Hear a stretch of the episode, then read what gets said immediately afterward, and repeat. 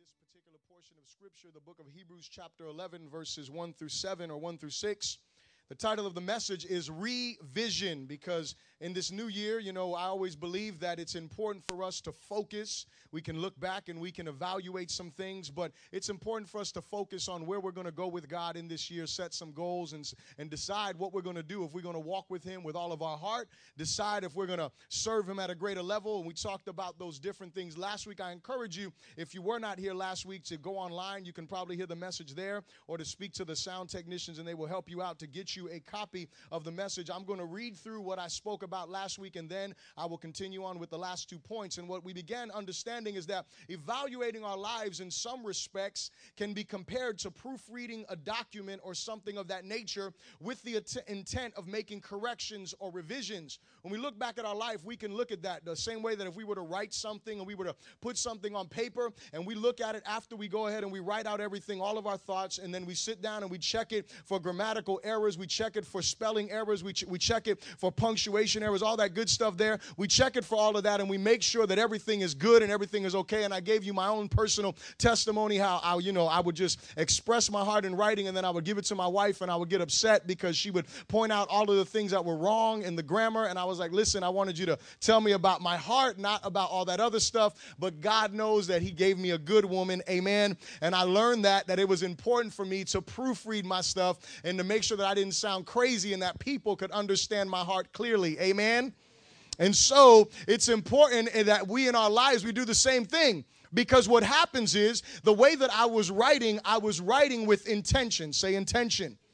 I intended to communicate certain things. I intended to make sure that people understood certain concepts or whatever it was that I was trying to write. And I had certain intentions, but my intention was not going to be completely fulfilled and understood if my grammar was not correct. Now, stick with me because our life is the same way. I was sharing with a brother and I was talking to Pastor Chad, and I said, It's amazing, you know, because he was talking to me and God has just been rocking my world. He said, You know what? He said, I heard the, the, the, the brother told me this. He said, You know, I heard somebody say this. And he said that the reason why we judge others so harshly is because we judge their actions. And the reason why we don't judge ourselves as harshly is because we judge our intentions. You see, we judge ourselves based on our intentions. Well, I intended to do this. I intended to do that. That's what I meant. I didn't mean that. So we judge ourselves based on our intentions, yet we judge others based on their actions. The same thing with the whole writing thing. I judge my writing based on my intention, my inspiration, my motivation, but when people read what I write, they're judging my grammar. Can I really fully understand what he intended to say? Do I really fully understand what he intended to give? And remember what I said? I said that we must see things differently before we should expect to see things change. In other words, what I'm encouraging you to do is what I've done. Stop judging yourself simply based on your intentions and start judging yourself based on your actions. In other words, get your actions right. Get the things that you do to align, get them in alignment with what you're intending because that's what it's really about. Because we talk about, well, I, you know, I want to pray more. No, pray more. Hello, somebody. Stop wanting to pray more. Start praying more. Wake up. You want to pray? Wake up earlier. Glory to God. Stay up later. Separate that time. Turn off the TV. Hallelujah. Revelation deep today. Hallelujah. Right? I want to read more of the Bible. Open it. Get it out of your car. You know, I, I know you leave it in there because you want to seem spiritual when you walk into church, like you didn't forget your Bible at home. Hello, somebody. Mm-hmm. I want to do, I want to. I meant, no, no, no, wait a second. Wait a second. Time out. We need to think about what we're doing. Because you know what the Bible does say, and I'm, I'm going to just say this because I love this scripture because it's a scripture that keeps me fearing and trembling before the Lord. The Bible says that many will come unto me in that day. This is Jesus speaking. And saying to me, Lord, Lord, did we not prophesy in your name? Did we not cast out demons in your name? Did we not do great works in your name? And he will say, Part from me, I never knew you, you work of iniquity. Right? Not just about a few things, it's about all things. Right? Our intention has to be manifested in our actions in our life, when we're measuring our life, don't just measure, what I meant to do better. No, repent. Look at your neighbor say, neighbor, repent. Now, now tell them, neighbor, I'm going to help you out in 2011. I'm going to give you a definition. Tell them, I'm going to give you a definition of the most important word. The most important word, come on. You need to know.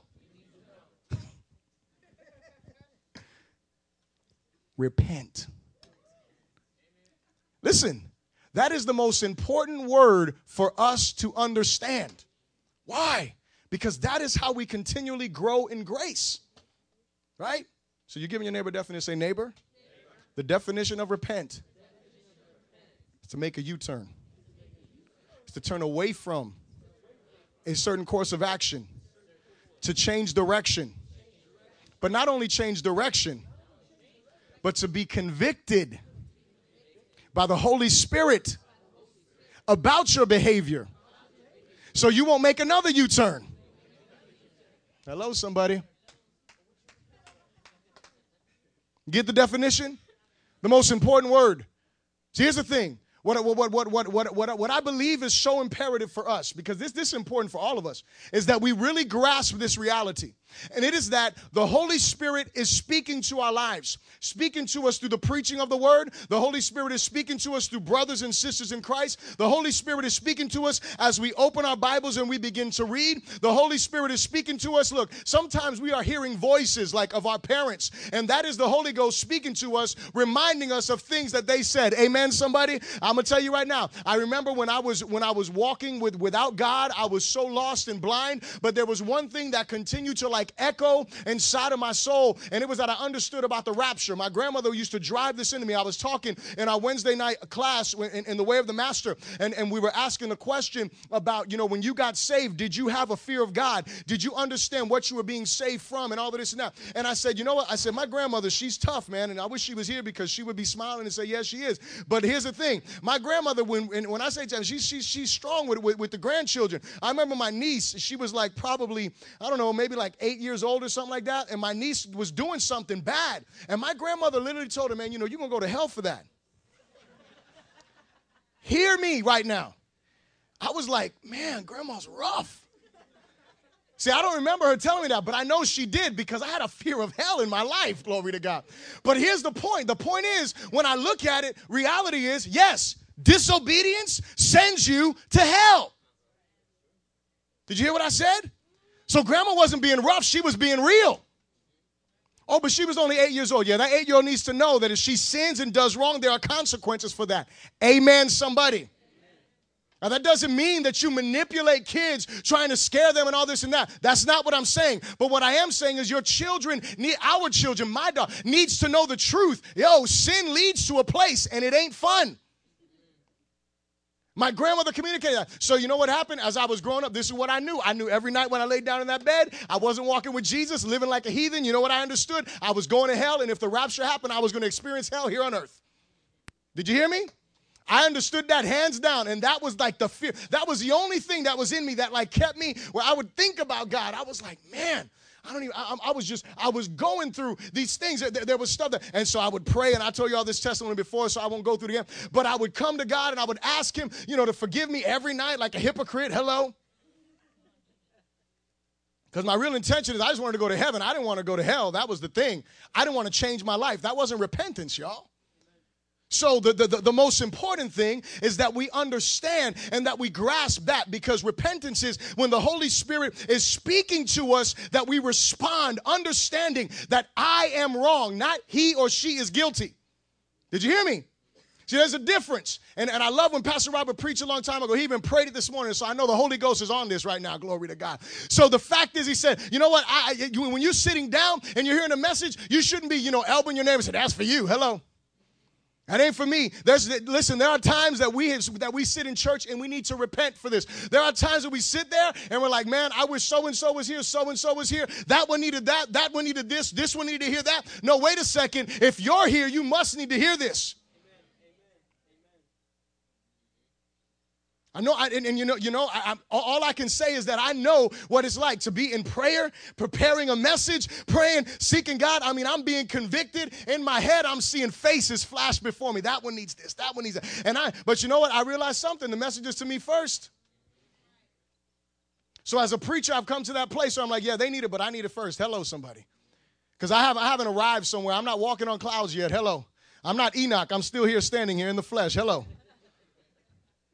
So I haven't arrived anywhere. I need, I need the word just like anybody else. So the, the, the thing is that we sit there, God is speaking to our hearts, and then what happens is that voice is clear, that voice is you know coming to us, and we're hearing what God is saying. God is calling you to change behavior, change direction, change course. God is communicating and showing us these things, and we sit there and whether it is we're listening to our parents, whether it is sitting in church, whether it is, you know, when you're sitting down reading your Bible, and God is communicating to you about stuff, and you don't want to just go on ahead and just take responsibility and be like, hold on a second, that is me.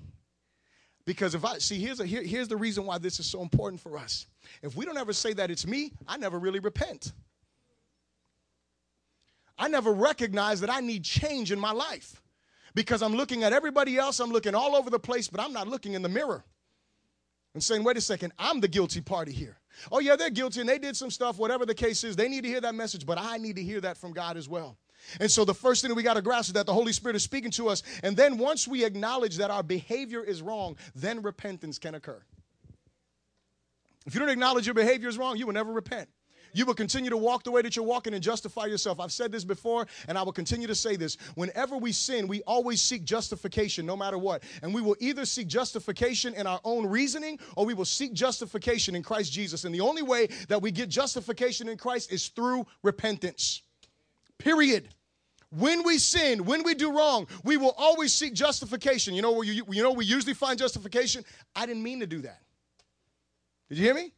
My intention I, well, I, I didn't mean to say that. I, I didn't mean to communicate that. Intention doesn't change your behavior. Hello. God wants to change your behavior. Amen? And so we must see things differently, see things from a God perspective before we should expect to see things change in our life. How many of y'all want some things to change in your life? Just raise your hand, say amen. That's a few people in here. We want to see some things change, right? We want to see some things become different. Well, the first thing is we got to see things the way that God communicates them, not the way that we want to see them, not the way that we want to reason them out, not the way that we want to. No, no, no. We need to see things from the perspective that God sees them. And sometimes the way that God sees them is like, you know, just black and white, and it's not the way you want to see it pink and rosy and all that. Hello? You want to see a blue over here, and you want to see a red over here, and you want to see some color? No, black and white. Right, wrong. Hello, somebody. And so we got to get a perspective from God's word on all of these areas. And so the first thing we talked about last week, repeat this after me, say we need to establish a biblically acceptable and attainable vision to pursue.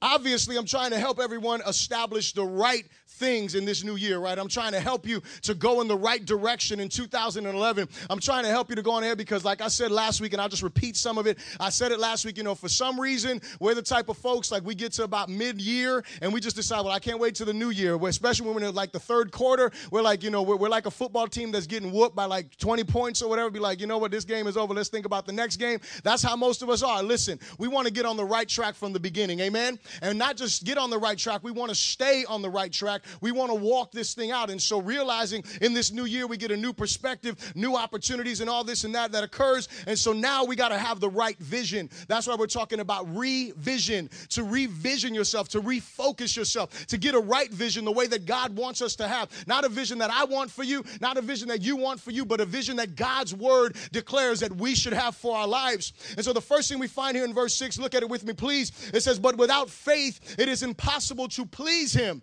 And, it, and, and, when you when you read that, maybe it doesn't, but it, maybe it doesn't say it clearly to you. But what it's saying is, without faith, it is impossible to please Him at all, at all. Without faith, that's what it literally means in the Greek. It is impossible to please Him at all. Period. Without faith, you're not pleasing God. You cannot please God if you do not have faith. Period.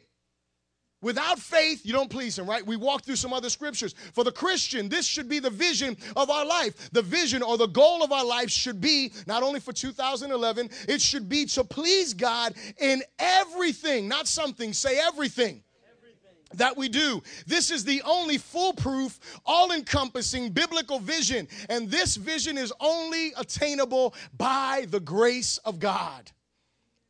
Listen, it's a big vision to think about, man. I, I, I got to please God in everything. I, I, I should desire to walk by faith in everything. Yes. I should I have to be focused. Yes, because you got to be focused in everything. Because, like I said it last week, if you decide that you are going to just well, well, you know what? I just want to be a good father. Okay, but that minute that but that misses the mark on all of these other areas where you should please God. I just want to be a good mother. That misses the mark in these other areas. Now you should still want to be a good mother, but you should also want to be a good Christian. You should also want to be a good father or, or son or whatever it is that you are. You should want to be a good employee because what? These things please God. We shouldn't become focused because what we'll do is we'll say, you know what? I'm a good father, so I've arrived. No, that's not true. Well, I'm a good Christian in, in, in whatever area I am. And that's, good. wait a second, time out. The Bible shows us that we should be able to please God in everything that the Word of God says we can please Him. Amen? In everything. And so our goal as a Christian should be what? It should our focus should be everything that I do. So this is what, what I'm saying for 2011. Everything that I do, I'm gonna I'm gonna bring it through this filter. Does this please God? I'm going to ask God this question. All of my behaviors, here's the practical application to walking by faith in this area. I am going to filter every decision, I'm going to filter every action, I'm going to filter all of these things through one question Does this please God?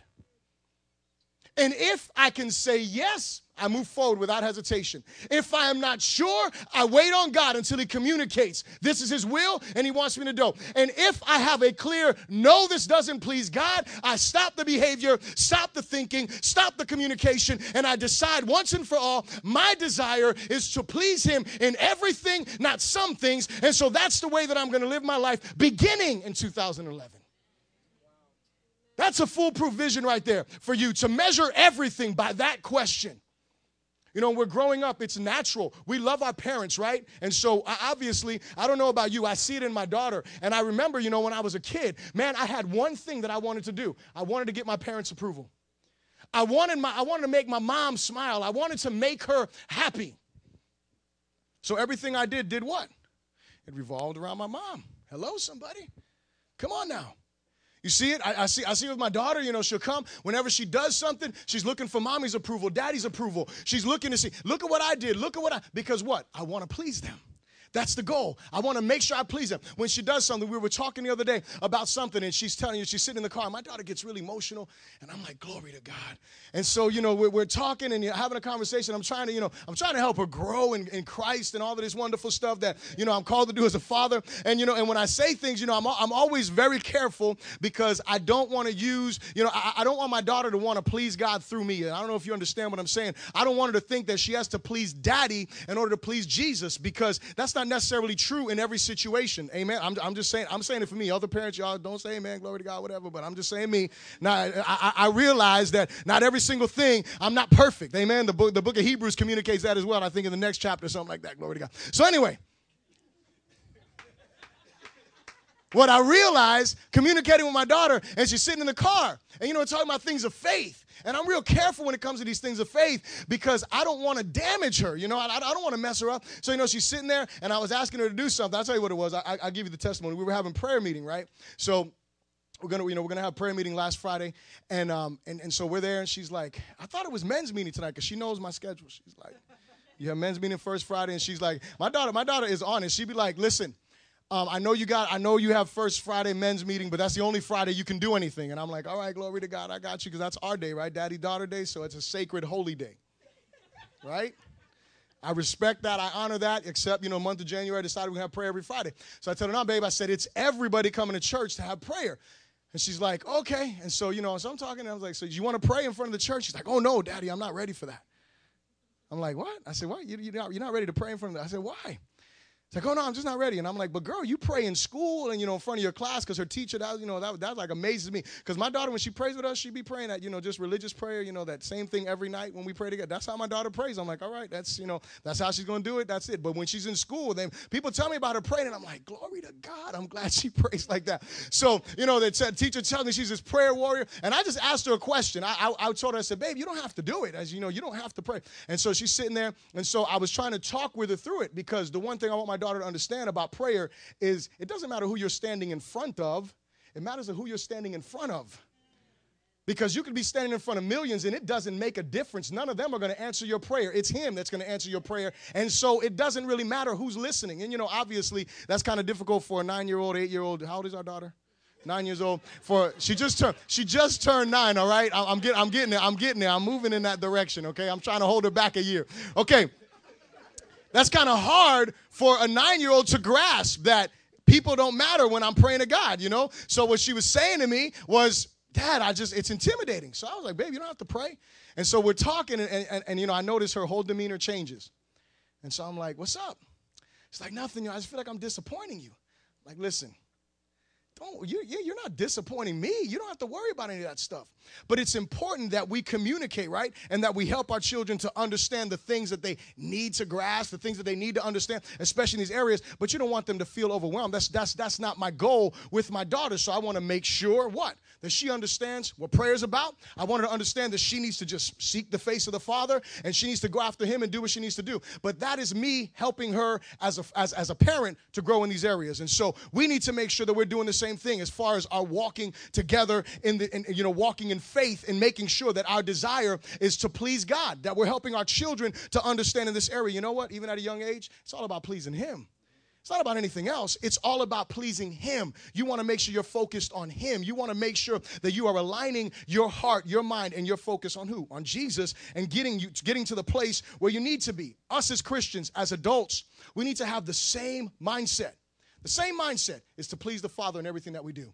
The same mindset to please Him in every area and all the things that we do, giving Him glory and giving Him honor. Write the scripture down because we won't go through it today because I'll get stuck there and then we won't get to the second point again. And I'll be preaching this again next week because there's so much to say. Romans chapter 8 and verse 1 through 8 and it communicates clearly you do not have to turn there is where the apostle paul is communicating regarding us not walking in condemnation that there's therefore now no condemnation for those who are in christ jesus he goes through this and when he gets to verse 8 he talks about you cannot please god when you're in the flesh and so, what we understood last week is that you cannot please God while you are walking in the flesh. Say amen.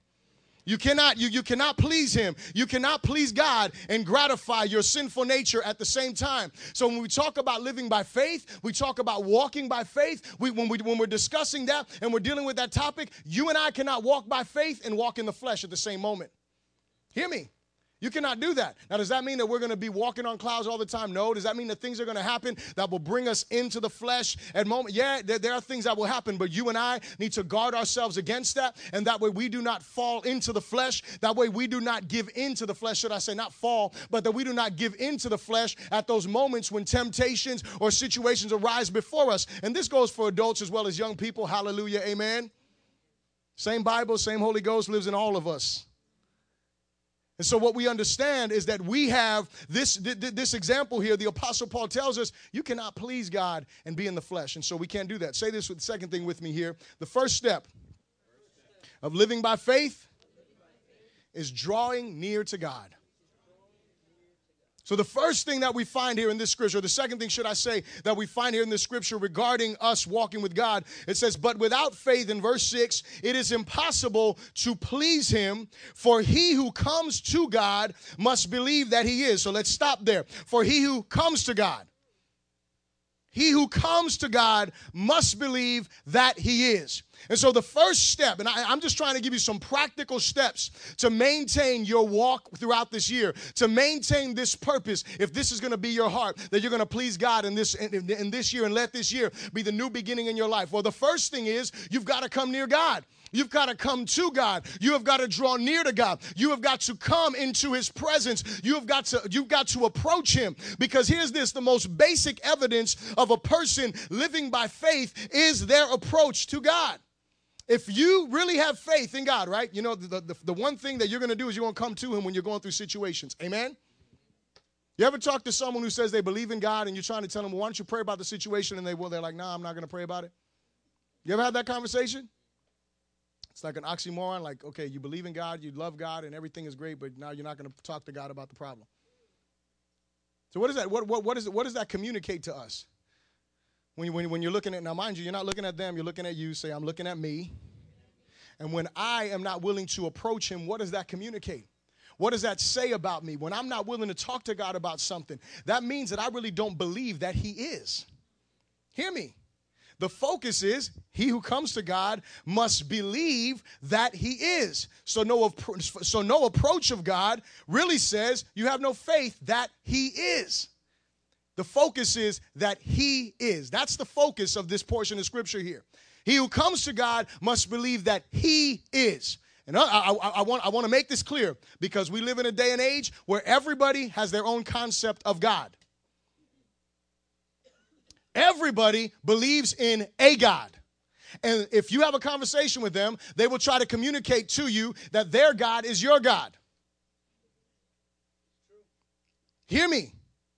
We are reading from what? The Bible. Hallelujah. We are reading from the inspired Word of God. And it says that he who comes to God must believe that he is. The focus is that the God of the Bible is God. That what God said about himself is true that the God that we see revealed in the Old Testament is the God that we are communicating with. That that same God that manifests himself in his son Jesus, that that is the God we're talking to. That the Holy Spirit that descended in the upper room, which are God the Father, God the Son, God the Holy Spirit, he is God. We must believe that he is. Not that there is a God. No, no, no, no. That's not that, that that's not the belief. Everybody believes there is a God. Demons believe that and they tremble. Hello but it is that He is God.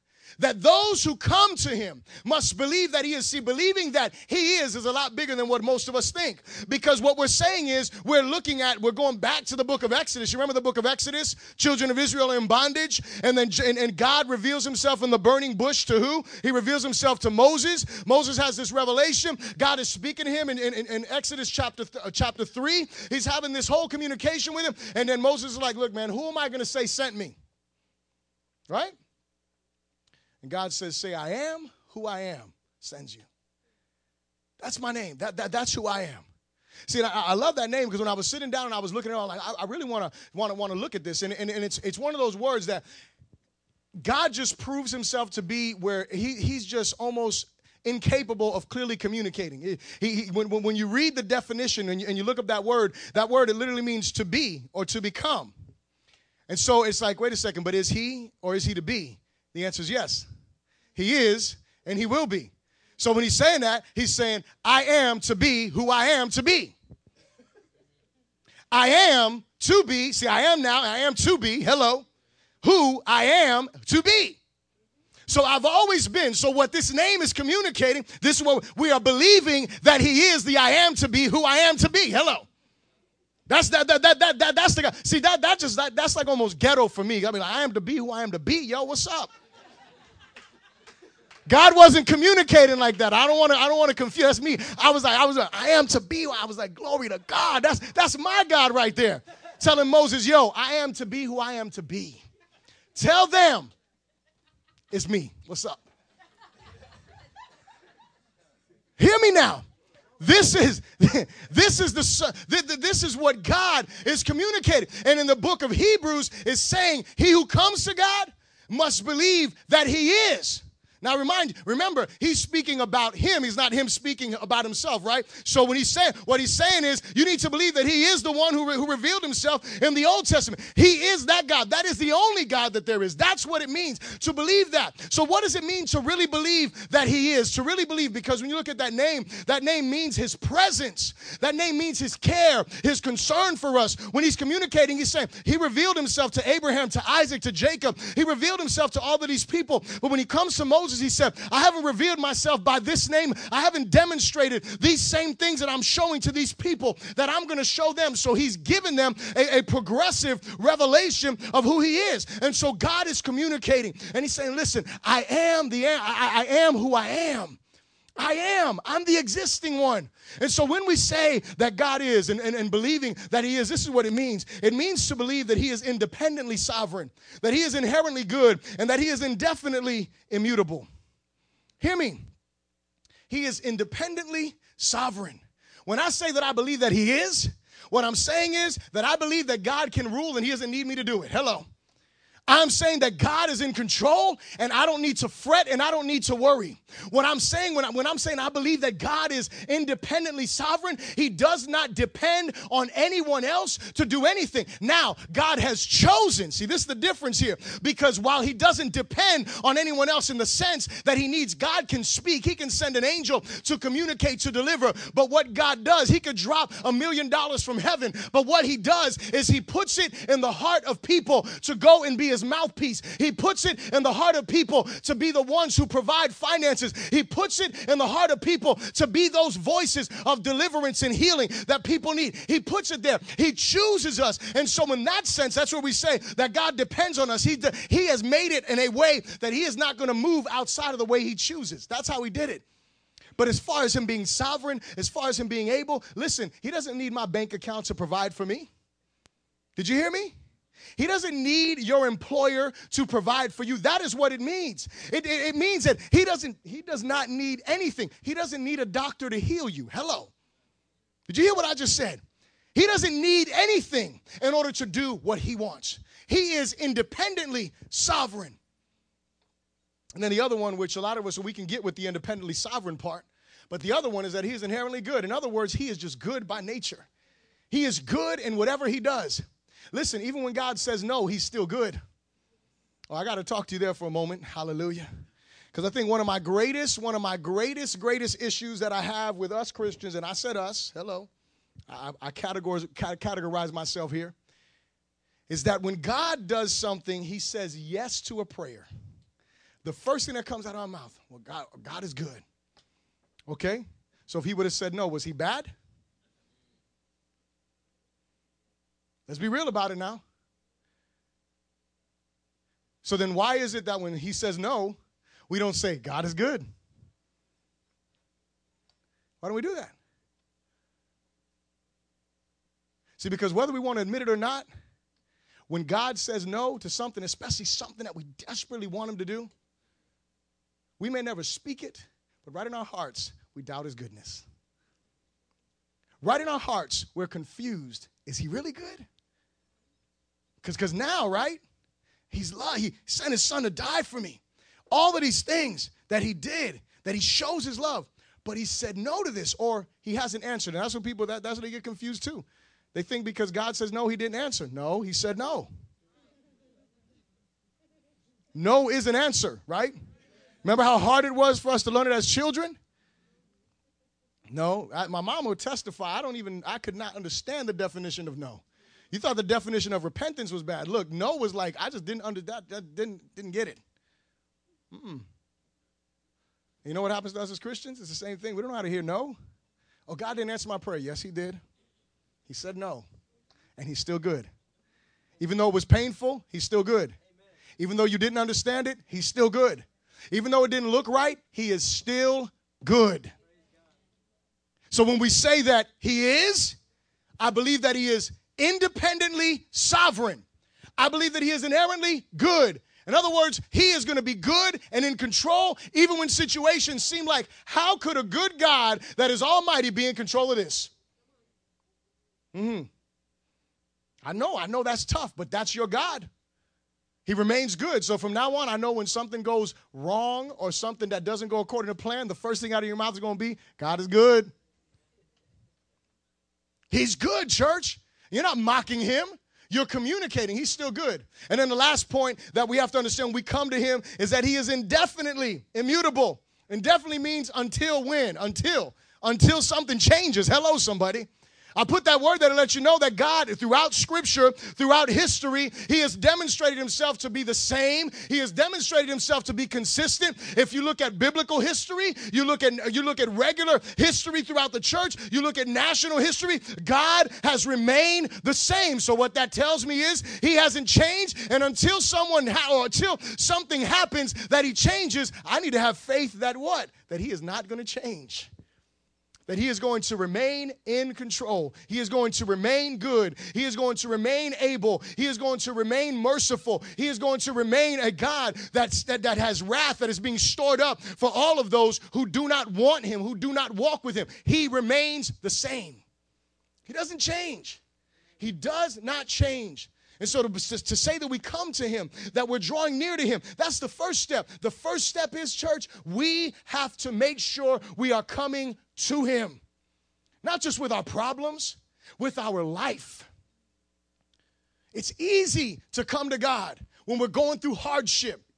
It's easy to come to God. I, I was praying and I'm thinking, and, and, I'm like, I'm tempted to pray this prayer. I haven't prayed it yet, and so I don't know if I will because I don't know if it's the will of God. But I'm but I'm tempted to pray this prayer. Like, God, send persecution to America.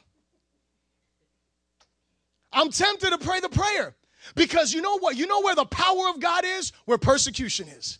You want to know why? Because that's where prayer is. That's where people are seeking the face of God desperately, where they are persecuted for their faith. They are on their faith going after God. But when we're not going through things, when we're not going through situations, we have all the commodities, all the comforts. When we have all of that, we're not praying desperately, seeking the face of God like our life depends on it because it really doesn't. The greatest thing that any of us that are in here needs to repent of is that mindset. And I'm the first one. Did you hear what I just said?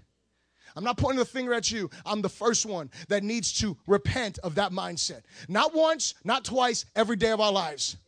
That we will understand, man, we we could see such a great and glorious move of God, but we do not care. Wake up, church. Hear me. We do not care. I love the text message Pastor Chad sent. The reason we don't have revival is because we're willing to live without it. Oh, glory to God. The reason we do not have revival is because we are willing to live without it. Where there is persecution, they can't live without it. Because if they don't have revival, then what happens? If they don't have God moving, what happens? They're just to die. Listen to me. So I haven't prayed the prayer. I probably will pray the prayer soon, but anyway, glory to God. I just know this we have to wake up. Listen, we care about a whole bunch of stuff. And you know what? And I, and I thank God. I thank God for Sister Adelina and, and, you know, Dave Ramsey. I thank God for all of that. But listen, man, we really need to care about a move of God in this earth more than anything else. More than anything else, we need to get desperately broken before God about Him moving. That's what this whole message is about, and that's where we're going to end at in a moment anyway. But the fact of the matter is, the first thing that is going to be necessary for you and I, in, in order for us to maintain a life that is pleasing to God, is that we must be coming to Him. The second thing, or the third thing that I ask you to repeat after me is this the second step in living by faith is never giving up or turning back. You continue to read the scripture in verse 6, and it says, I'm sorry, my, my page turned on me here. In verse 6, it says, But without faith, it is impossible to please him. You can't please him at all without faith. For he who comes to God must believe that he is, and the, and the third part of the verse is, and that he is a rewarder of those who diligently seek him. And so notice he, he, there is a reason why the writer puts in there diligently. He doesn't just say those who seek him. He puts in there diligently seek him. It's not just those who seek him for a little while. It's not just those who seek him for a moment. It's not just those who seek him for, you know, a, a situation and then I stop. No, no, no, no. He says that he is a rewarder of those who diligently seek him. He's a rewarder of those who seek him out. In other words, who go after God regardless of who is with them or who is not that are going to go after God regardless of what they're going through or what they're not going through. He's a rewarder of those who diligently seek Him. Faith, I want you to understand the reason why this diligence in seeking God is so important. It is because faith is not fully developed until we have endured, struggled with, and overcome thoughts of doubt, thoughts of confusion, thoughts of abandonment. It's not until that place that we can really say our faith has been developed because it's not in God breaking through at that moment, it's in us pursuing Him no matter what. It's us pursuing him no matter what. Those who diligently seek him. When we when we struggle, see, because it's easy to say, man, I got faith. I have faith God is going to do this. I have faith God is going to do that. I have faith God is going to do the next thing. But what happens when your faith meets a circumstance or a situation that, you know what, it seems like God is not doing that? It seems like God is not moving that way. It seems like God, are you going to continue to seek Him out, not it out? See, because the issue is we will seek it, meaning the answer, and not Him. It didn't say those who seek out the answer, it is those who seek Him those who seek Him, those who go through those moments where we all, you know what, when you walk with God, really walking with Him and experiencing Him, there are going to be moments in your life that you are going to feel abandoned. There are going to be moments in your life that you're going to feel like, man, where is God right now? And He's right there with you. There are going to be moments that you're going to feel like, man, why is God not answering or why is God saying no once you get that concept? Why? And you're going to go through that stuff. But the fact is, that is what is molding, that is what is developing. See, because here's the reality the reality is this Yes, faith can move mountains. Absolutely. And yes, faith can move God. But you know what is the most important thing that faith does? Faith molds us and moves us. That is the most important lesson of faith. And to live by faith is to say, you know what? No matter what I'm going through, no matter how situations seem, no matter what is going on, I am going to walk with Him and I am going to diligently seek Him out. I am going to pursue Him in a relentless manner because it is at those moments, see, diligent pursuit of God is rooted in faith, church, that He will reward us according to His purpose. The reward the reward of faith, when you think about it, what is the reward? What is it? Is it always a yes answer? No. So, what is the reward of faith? He's the rewarder. Remember, those who come to him must believe that he is and that he will, that, that he is a rewarder or will become a rewarder of those who diligently seek him.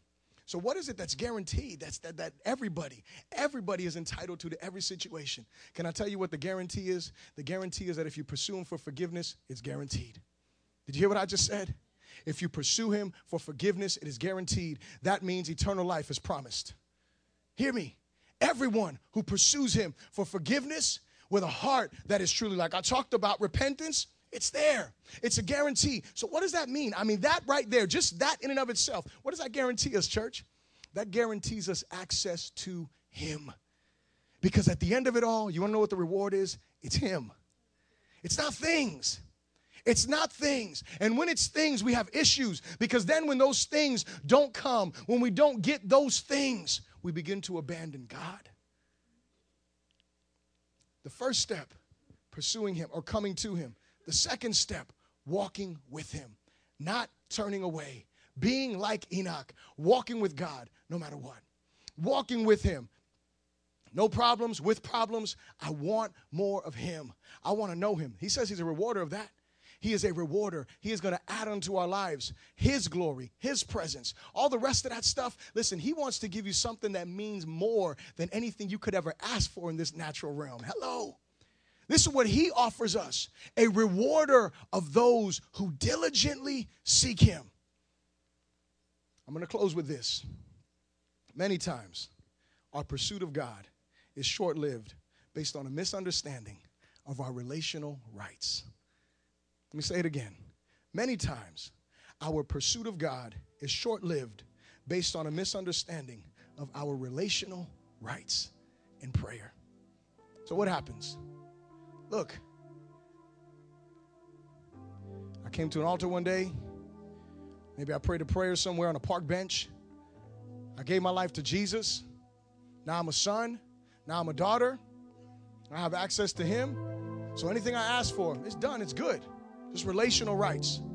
I've said this before, and I want to make this very clear before I before I say this, the, the, the second part of my statement. Listen to the first part. Prayer is founded upon relationship. Say it with me. Prayer is.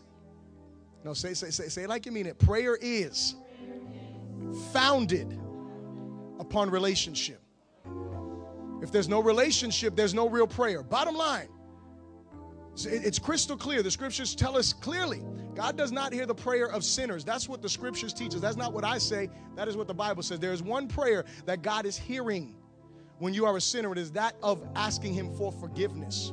He hears what we say and all of that stuff, but to guarantee answer, no, no, no, no. It's got to be relationship. To guarantee communion, there has to be relationship. No relationship, there's no real prayer. But here's the other thing. Here's the issue is that we stop there and we think that every answer to prayer is just based on relationship. That is not true. Let me give you three scriptures because I don't want to leave you with a statement. I want to show you what the Bible says. Turn with me to the book of Luke, please, chapter 11.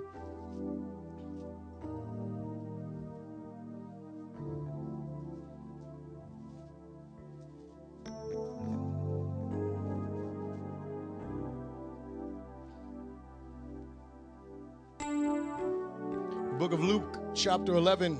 And we will begin reading in verse 5 when you got to say amen. And Jesus speaking, he said to them, Which of you, now mind you, this is right after his, his, his explanation on prayer. And he says to them here, Which of you shall have a friend and go to him? Now notice the word friend, his relationship. And go to him at midnight and say to him, Friend, there it is again, lend me three loaves for a friend of mine has come to me on his journey, and I have nothing to set before him. And he will answer from within and say, Do not trouble me. The door is now shut, and my children are in bed with me. I cannot rise and give to you. Jesus says, I say to you, though he will not rise to give him because he is his friend, yet because of his persistence, he will rise and give him as many as he needs. This is Jesus talking, not Jason. Jesus says this. He's not rising up to give him something because of their relationship. He's rising to give him something because of his persistence because he continues on pursuing the answer from God. Again, that answer may be no, but he is pursuing an answer from God. He is not going to just give up because he doesn't feel like it or whatever the case is. He's going to continue forward. Moving on to the next scripture, Luke chapter 18. Another portion of scripture gives us another example here. Again, Jesus is speaking. Then he spoke a parable to them that men always ought to pray and not lose heart. You should underline that in your Bible because this is Jesus communicating to his disciples and he's saying to them, Listen, you should pray and not lose heart because it is easy for us to pray and lose heart once we're not hearing what we want to hear or seeing what we want to see. It is easy for us to get to that place where we feel like we prayed enough and then we end up losing heart. But Jesus says that men ought to pray and not lose heart. He goes on to say in verse 2 there was a certain city, a, a judge, there was in a certain city a judge who did not fear God nor regard man. Now there was a window in that there was a widow in that city, and she came to him saying, "Get justice for me from my adversary."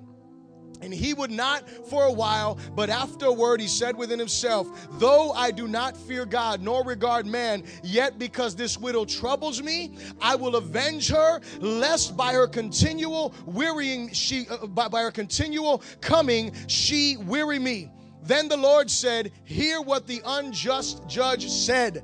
And shall not God avenge his own elect who cry out night and day to him, though he bears a long time with them? I tell you that he will avenge them speedily. Nevertheless, when the Son of Man comes, will he really find faith on the earth? Again, the answer to the petition was not because of relationship in this example. It's actually a wicked person who doesn't fear God nor regard man, and yet he still answers because of a continual, persistent coming and asking for a response, asking for a reply. Listen, the one that you need God to execute judgment on in your life is the devil. Amen, somebody. The one that you need God to execute judgment on is not people don't don't listen. We need to ask God to have mercy on people, that God would save them, that God would deliver them. But the enemy, there needs to be judgment upon him for the things that have happened in your life, whether you've allowed them to happen or not. But that is who the enemy or who God needs to avenge you with. And the way that that happened is through what? It's through prayer. The last scripture that we turn to is First John chapter 5.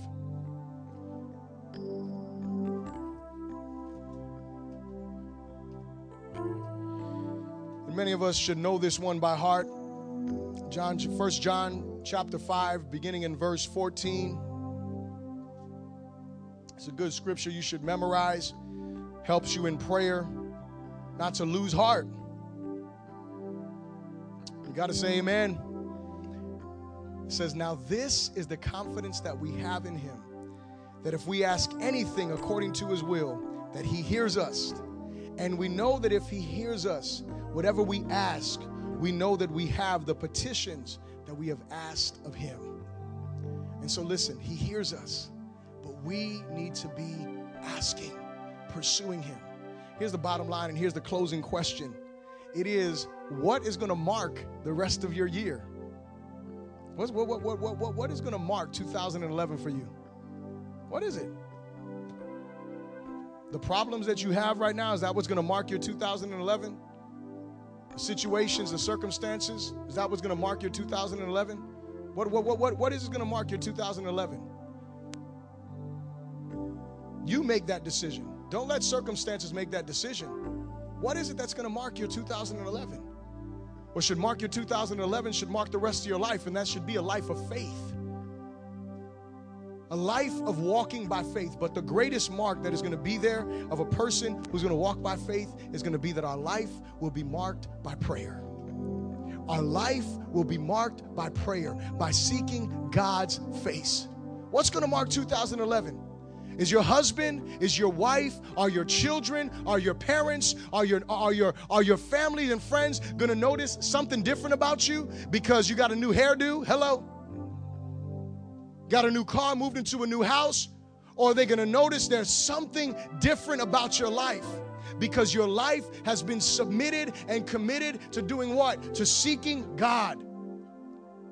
Your life has been committed to seeking Him above everything else no matter what. My life is going to be marked by that. That's my prayer. That's my desire that my life be marked by a different dimension in prayer, by a different level of seeking God's face. If we're Christians and we want to please God, the first place that it begins is on our knees in a prayer closet that pleases Him. And coming from that place, we will know how to please Him in every other area if we are truly seeking His face. The issue is, and I was talking to a brother the other day, the same brother that told me the quote about us judging others by their actions and ourselves by our intentions. As we were talking, I was sharing with him, I said, You know, I was praying this morning and I was thinking about one of the questions that people often ask different ministries. You know, you'll go, you'll go to a youth ministry and you see, you know, an explosion of youth, or you see all of these different things that are going on, and you ask them a question, you, and you know, a, a very valid question if you're starting a church or a ministry, and you ask them, So what did you do to have this success?